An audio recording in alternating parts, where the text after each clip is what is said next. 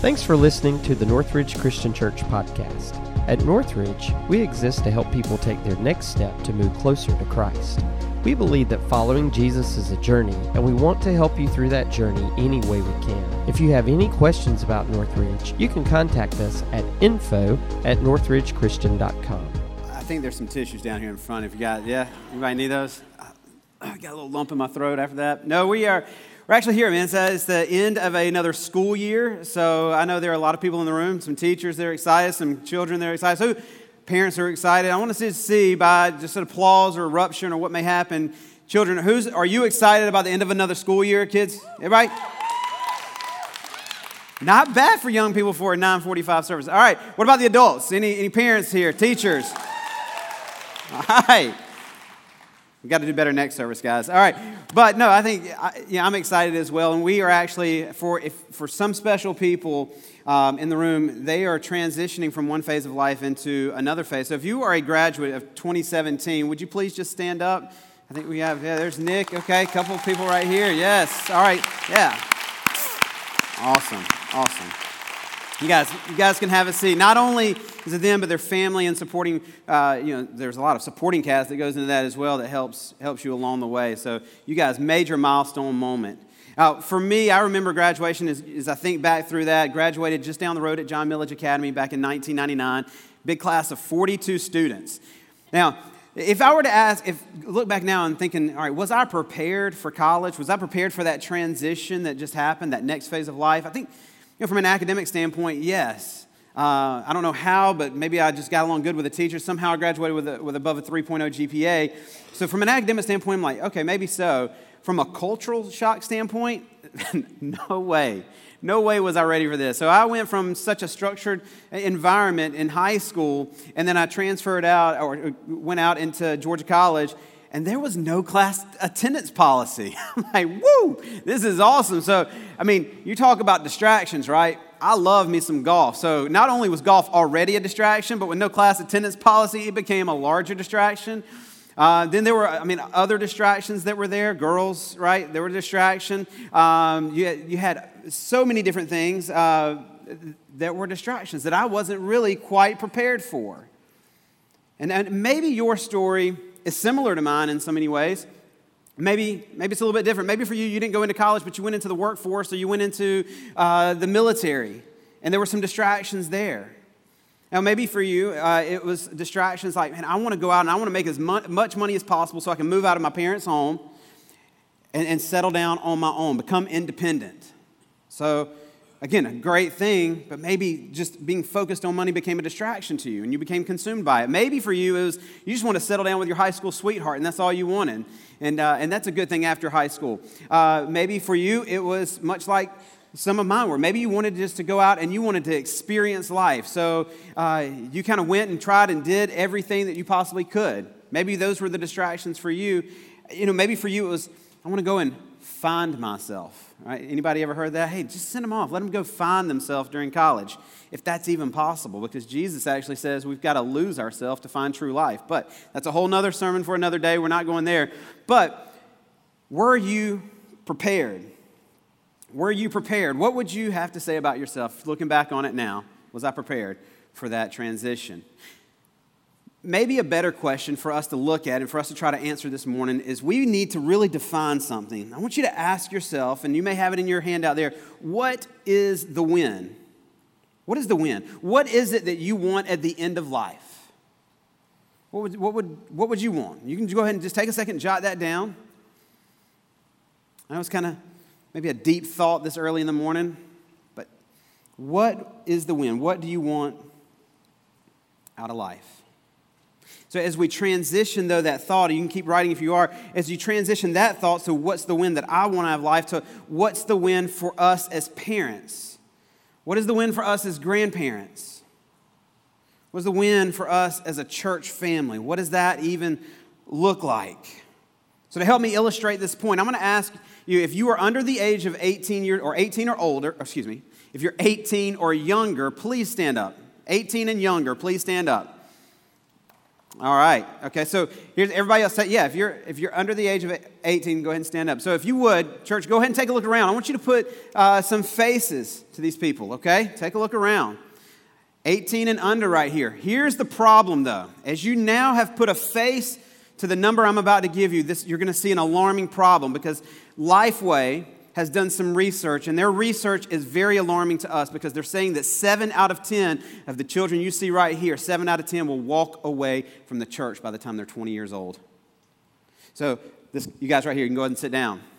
This section, you can go ahead and sit down. This section, you can sit down. Out of all the kids, right here would be left. You guys can have a seat. That's alarming, isn't it? When we stop and, and look at that, so, what's the win? Does that does it now change your answer a little bit? If you could see yourself now, and, because I want to speak to you, so if you can see yourselves now, 10, 20, 30, 40 years down the road, maybe you're now a parent or grandparent, great grandparent, and you had to define yourself was I successful? Did, was I successful parent, grandparent, great grandparent? What's your measuring stick? What are you going to use? Are you going to look at the fact and say, well, my kids had a great job, Man, they, they were star athletes, star musicians. They did some really cool and awesome things. They did some amazing stuff. They have a stable marriage. So, yeah, I would have to say, check, success. And what about a graduate of 2017? Let's take a look at them for just a moment. How would we define a successful graduate in 2017? Well, I'll tell you how the world is looking to define it. The world says if they're at the top of their class, if they're a star athlete, if they are very diverse and they're not just an athlete, but they're into the theater arts, into music, and, and, and they're in that. They have amazing grades, as I said, top of their class. They're getting into the top school, an Ivy League school, and they have an amazing girlfriend or boyfriend, then that right there is what the world would say that person has it together and they're on the road for success. Sounds great, but we just don't see that in Scripture. Those are all good things, and I, look, I want those for my kids as well. But as we get into Scripture, we, we don't really see that kind of play out. What we're going to be looking at today is I want us to look at the authoritative, the, the, the truth here, the Scripture, God's Word. I'm not an expert on parenting, so I do feel, I don't feel excuse me, let me rephrase that. I don't feel responsible to give you my parenting advice. And for some of you, you're probably like, whoo, thank you. I don't want your parenting advice anyway. For others of you, you know, I don't want to have to give you my philosophy on parenting. Where I want us to go to talk about parenting or grandparenting or see is I want to go to the truth. I want to go to God's Word. And I know the moment I say that, some of you who have been in church for a while, you can say, that's great, Brian, but Habakkuk and Second Chronicles and Leviticus, and they really don't teach me a whole lot about parenting. Fair assumption. Fair assumption. Believe me, if they did, man, I would love right now. Tyler is 12, going on to those teenage years, and Lori and I are, are, are, seeing some things. I would love to flip to the back of my concordance, see where it says how to parent a teenager, Oh, hormones. Great. Let me go right there. And that gives me everything I need. If you find it, let me know because I haven't seen it in mine yet. It's not there. But here's what I do know is that when we begin to open up God's word and we do read Leviticus and we do begin to dive into Second Chronicles and we read and study Habakkuk, here's what I know is that you will be able to tra- will be transformed into the image and likeness of Jesus Christ. And that is what our children need to see more than any Dr. Phil episode, any self-help book, and that is what we need more than any other parenting class. We need to grow into the image and likeness of Jesus Christ. So here's if you're filling in blanks, you can fill this in. The word is enough. The word is sufficient. So if God is, has given it to us, and He did it many, many years ago, He's not now looking down in 2017 saying, I must have made a mistake. I must have been sleeping on that day because I so didn't see Snapchat or cell phones coming out. I'm, what, what was I doing? No, God's not doing that. He's still sitting on the throne in control. He has given us exactly what we need His Word. He knew exactly what He was doing because what He wants more than anything is to you to grow into His image and to become more like His Son, Jesus. So, with that in mind, with that as the framework that we're going to look at, we're going to dive into God's Word today. If you have your Bible, go ahead and open up to Luke chapter 10. We're going to be in verses 1 through 3 as we get started this morning. If you don't have one, please pick up one at our Welcome Center, but it'll be coming on the screen behind me as well. So, Luke chapter 10, 1 through 3. Dr. Luke writes to us, he says, After this, the Lord appointed 72 others and sent them on ahead of him two by two into every town and place where he himself was about to go. And he said to them, The harvest is plentiful, but the laborers are few. Therefore, pray earnestly to the Lord of the harvest to send out laborers into the harvest. Go your way. Behold, I am sending you out as lambs in the midst of wolves. And one of the cool things that I think about this passage is I was doing some studying, most of the disciples, most of the 72 around that time would have been in their very early 20s, uh, late teens, even some as young as 13 or 14 years old. So I'm like, ah, Jesus was a youth pastor. That's pretty cool. But what I'm saying is, is it paints a perfect picture of what, it, of what we're celebrating today is our high school seniors going on into the next phase of their life. Jesus is sending out his 72 into the next phase, into their next journey of their life. And some of the things, some are going to some unknown territory. I think some of our students may be going off to college into an unknown territory. Some going into the military as an unknown territory. Some staying here in Milledgeville, maybe at a familiar place, but there's still a lot of uncertainty. They're leaving the structure, uh, schedule that they may have been so accustomed to. Still, others are going maybe to a college or going off to a career, start a career that they may have some familiarity with, but there's still a whole lot of uncertainty there. Much like the disciples that Jesus is sending out. And I begin to think, as a parent myself, and as parents here today, and as grandparents, especially as a youth pastor, I begin to think this is when we celebrate our seniors and they move on, the question that we have to wrestle with have I done enough? Have I done enough? Maybe a better way of saying this are they prepared? Are they prepared? And for what we can look at that question for whatever phase of life you're in right now. You can look at it, maybe you have younger children and you're preparing your, your child to go into their first day of kindergarten, and you can feel the squeeze and the nervousness just come from them as you're walking down the hallway, and you the thought, the question that comes to your mind have I done enough? Are, are they prepared for what they are about to experience? Or parents of teenagers, that moment when you begin to release some control and hand them the car keys, right? That sinking feeling that you have in your stomach. You begin to think also, have I done enough? Are they prepared? And just as we've been talking about graduates, our high school seniors, going to think as they move on into their next phase of life, have I done enough? Are they prepared? And I think that's a very fair question. So, where do we want to go to find this answer? Well, let's see how Jesus did it. How did Jesus send out his 72? Did he tell them, hey, here's what I want you to do go start a business and go make as much money as you possibly can? That would be awesome. Go dominate, guys, in every sport that you can imagine. Go do that, and that is a success. Did he prepare them for that? No. Here's what we see from the life of Jesus. We see that Jesus spent time with his disciples. Three years that we know of. Jesus spent time with his disciples. Now, Jesus spends three years, guess what? As a parent, as a grandparent, we have 936 weeks from the time they're born until the time they're 18 years old. So here's what I want to say this morning is that every week matters. Every time you talk to them, every word that you say, every memory you make, every car ride that you have, every week matters as we spend time with our children. The other thing that Jesus did is that he taught the scripture.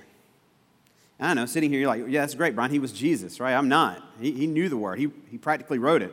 Um, but no, Jesus taught the word.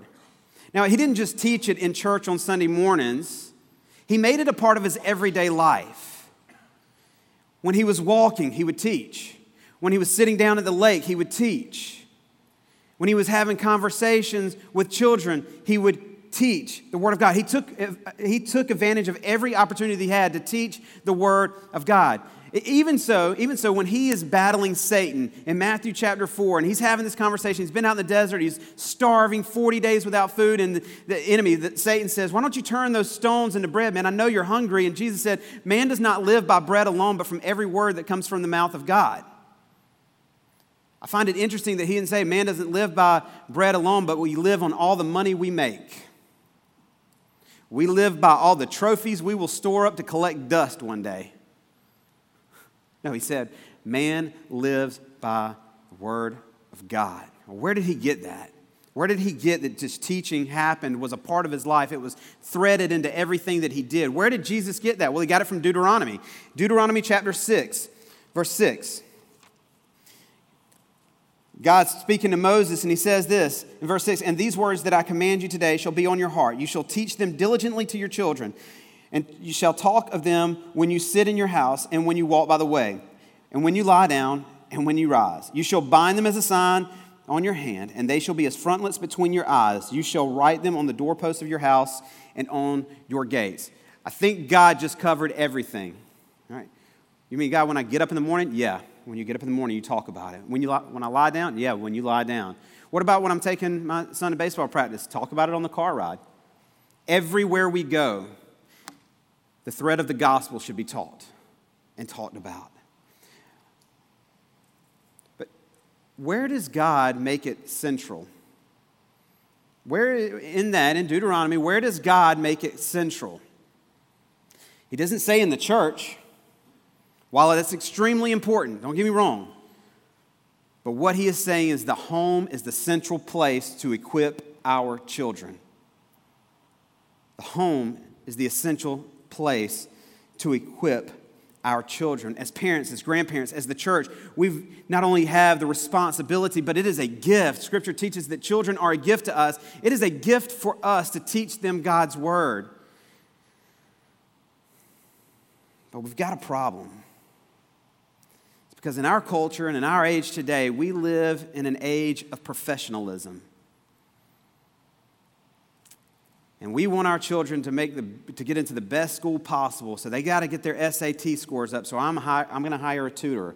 A good thing. I'm not saying anything's wrong with these. So we hire out a tutor so they can do that. Hire out a professional. We say that we want our child to be the best athlete we can, they can be, so now we hire out somebody to teach them some of the small details that we don't know. Again, not a bad thing. But the problem is, is that we've taken that and we've transferred that mind think, mindset, and that thinking, that line of thinking over to the church. And so when we walk into the church, we think we need a professional to do it. So when we go up to our children's check in counters, uh, we're, we're basically in that same mindset thinking, here, I've just checked them in, I'm going to let the professionals handle it. Drop them off at, at Merge on Wednesday night, I'm going to let the professionals handle it. That's not what Scripture is teaching us today. Now, there are a whole lot smarter people than I am that, that talk and write and study on how churches grow. And they say that really you need parking. You have great parking, right? Nobody wants to come in and find it all jammed, nowhere to park. You got to have a great children and youth ministry. And you got to have some dynamic preaching. Now, I'll be honest with you, here at Northridge, we do take those. Those are excellent values that we want to do. We want to do everything with excellence. It's one of our values. But don't miss this. We are not trying to grow our church by saying hand them off to a professional. We do not want you to subcontract your growth or your children's growth to us, but we do want to partner with you.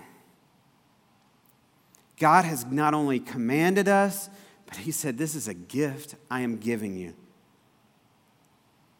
It's our responsibility to equip, to prepare our children. Now, I love sports.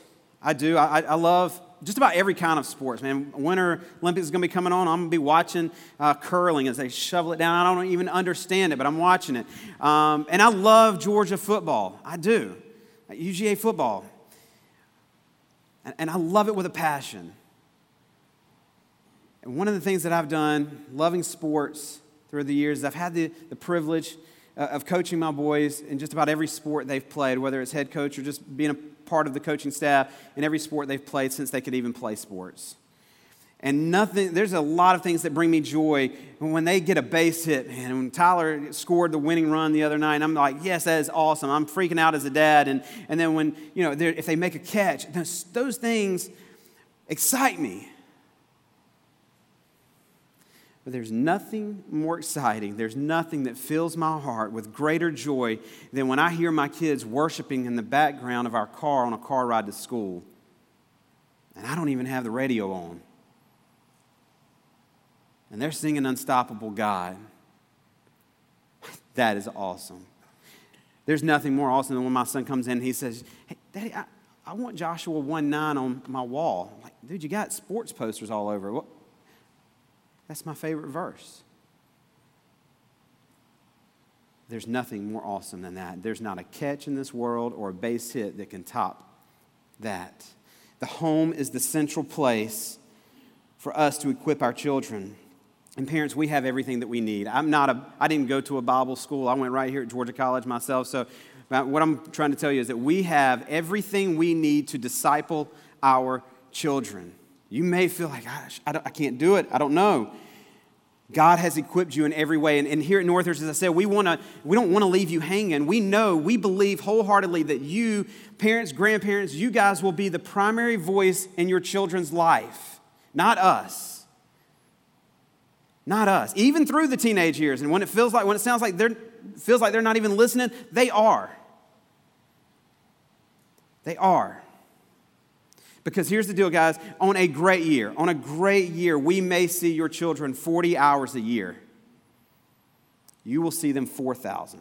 Your voice will always be greater than ours. So we want to partner with you. And Pastor Mike talked about it last week. If you have not downloaded this app this week, this is really a, a must download if you have a smartphone. It's called the ParentCue app. Okay, and this app, it, it goes in line, and even if you're a grandparent, I would strongly recommend to download this app on your phone because what it's gonna do is it ties in with what's going on in Main Street and in Kidsville and what we do out in Merge, and it gives you pieces of scripture to talk about.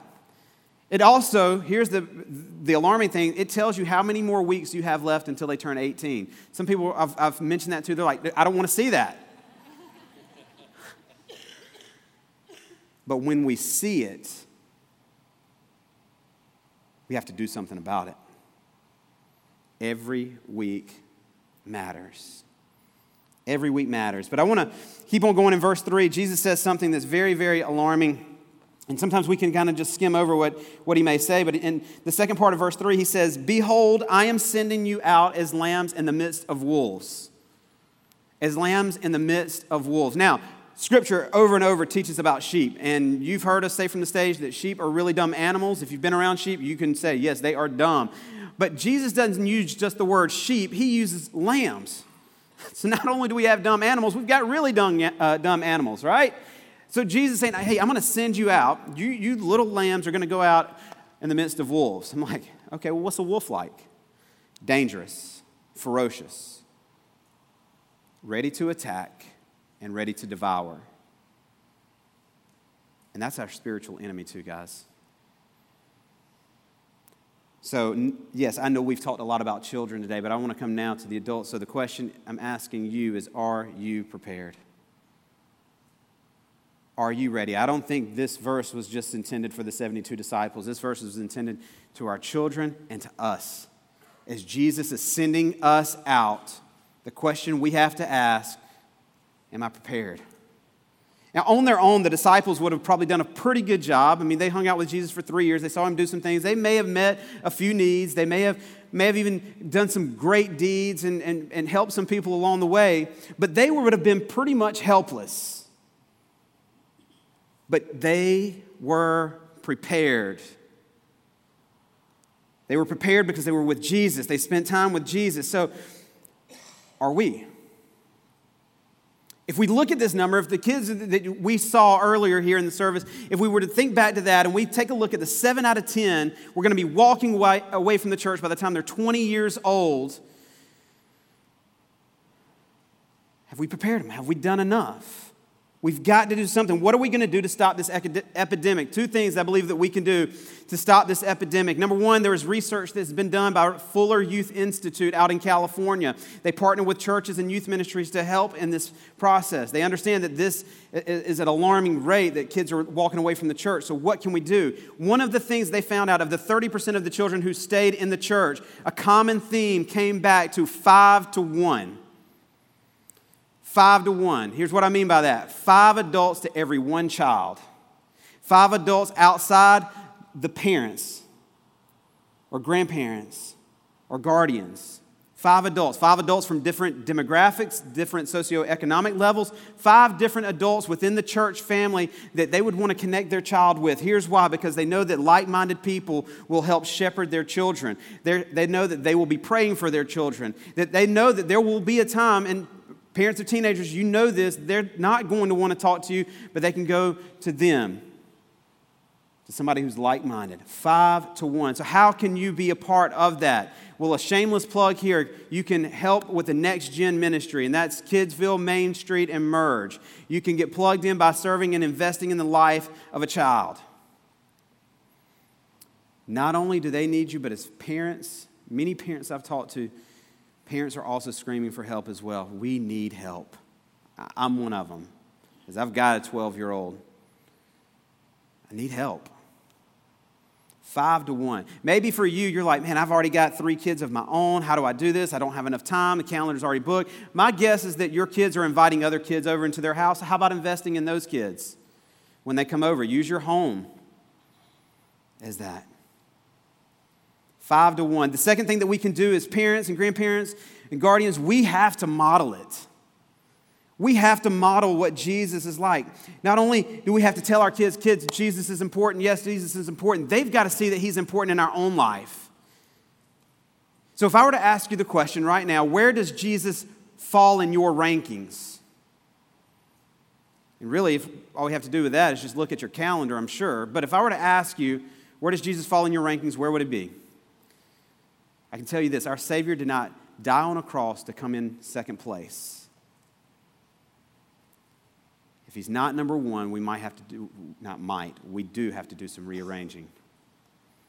But we have to model it. So, how do we model this? Well, we begin by reading His Word. You can just simply pick up a book. We're, we're, we teach it down in Growth Track, and week two, it's called one is called the SOAP method, but you can pick up God's Word. Doesn't have to be long, it could be a three verses, the verses we just read this morning, and ask your children, hey guys, what did you think about that? Okay, what is, what is something that you, you think that you can take and actually put into your life? Okay, now let's pray about it. It's called the SOAP method. But you can do that as a family, then you can pray together. There is nothing cooler than hearing your child pray over dinner. Do you know your children's prayer requests? Do they know yours? How cool would it be for your child to be praying for you? Let's be honest, we all need it. But pray together and then worship together as a family. Worship does not have to be just singing in a car, although that could be, man. Just crank up the worship music when you get out and sing as a family. But worship could be serving together as a family. How about sharing a meal around a table together as a family? It could be an act of worship. I know that seems so weird in our culture today because we're so fast paced, but let's press pause for a moment, gather around a table, and share a meal together. That could be worship. We have to model it. We have to model it. So, what's the win? What's the win? Are they prepared? That's the question we're wrestling with. Let's pray. Father, we thank you so much for your grace and your mercy. The amazing grace that, that you've given us, Jesus, that when you said that you were not going to leave us alone, that you were going to give us your Holy Spirit, that we have everything we need living inside of us, and that you can do more than you ask or, or more than we can ask or imagine, according to your power at work within us. Jesus, you can do that. You have prepared us and equipped us as parents, grandparents, and guardians to do that. Jesus, what we need is you. Help us to see you right now in this moment. I'm going to go down and we'll close with Luke 10, verse 17. We get to see the disciples returning, so it's kind of like that college student coming home or your kids coming home. But the 72 returned with joy, saying, Lord, even the demons are subject to us in your name. And he said to them, I saw Satan fall like lightning from heaven. Behold, I have given you authority to tread on serpents and scorpions and over all the power of the enemy, and nothing shall hurt you. Like, Jesus, man, it is amazing. You won't even believe it, Jesus. We saw all these miracles and saw all these amazing things, Jesus. It is mind blowing. You can't believe it. And Jesus like, I, I understand, guys. I understand. I've seen them too, and it is awesome. But then we get to verse 20. Jesus says, Nevertheless, do not rejoice in this, that the spirits are subject to you, but rejoice that your names are written in heaven. Church, do we want to see miracles? Do we want to be a part of a movement of God that can do more than we can ask or imagine? Yeah, we, I think every single person filling a seat right now and listening online, we want to be a part of something bigger. We desire that. We want a greater purpose and we want our lives to matter. And Jesus said, Man, those are some amazing things. But rejoice that your name is written in heaven. He says that to the 72 and skip, go down to verse 21. It says, In the same hour, he rejoiced in the Holy Spirit.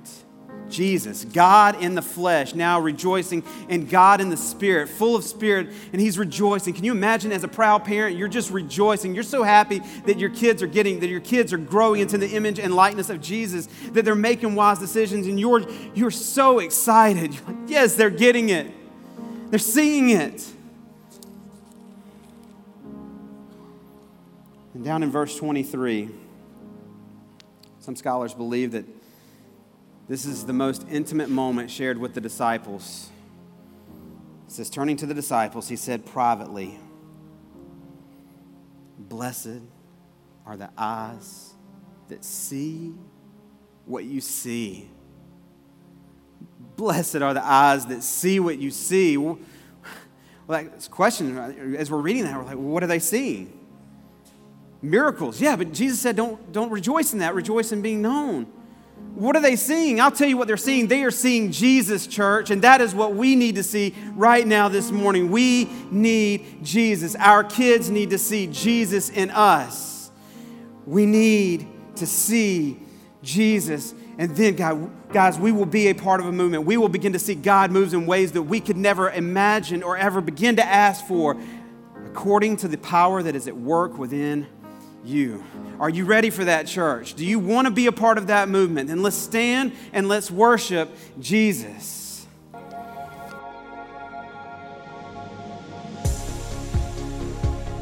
Thanks for listening to this message.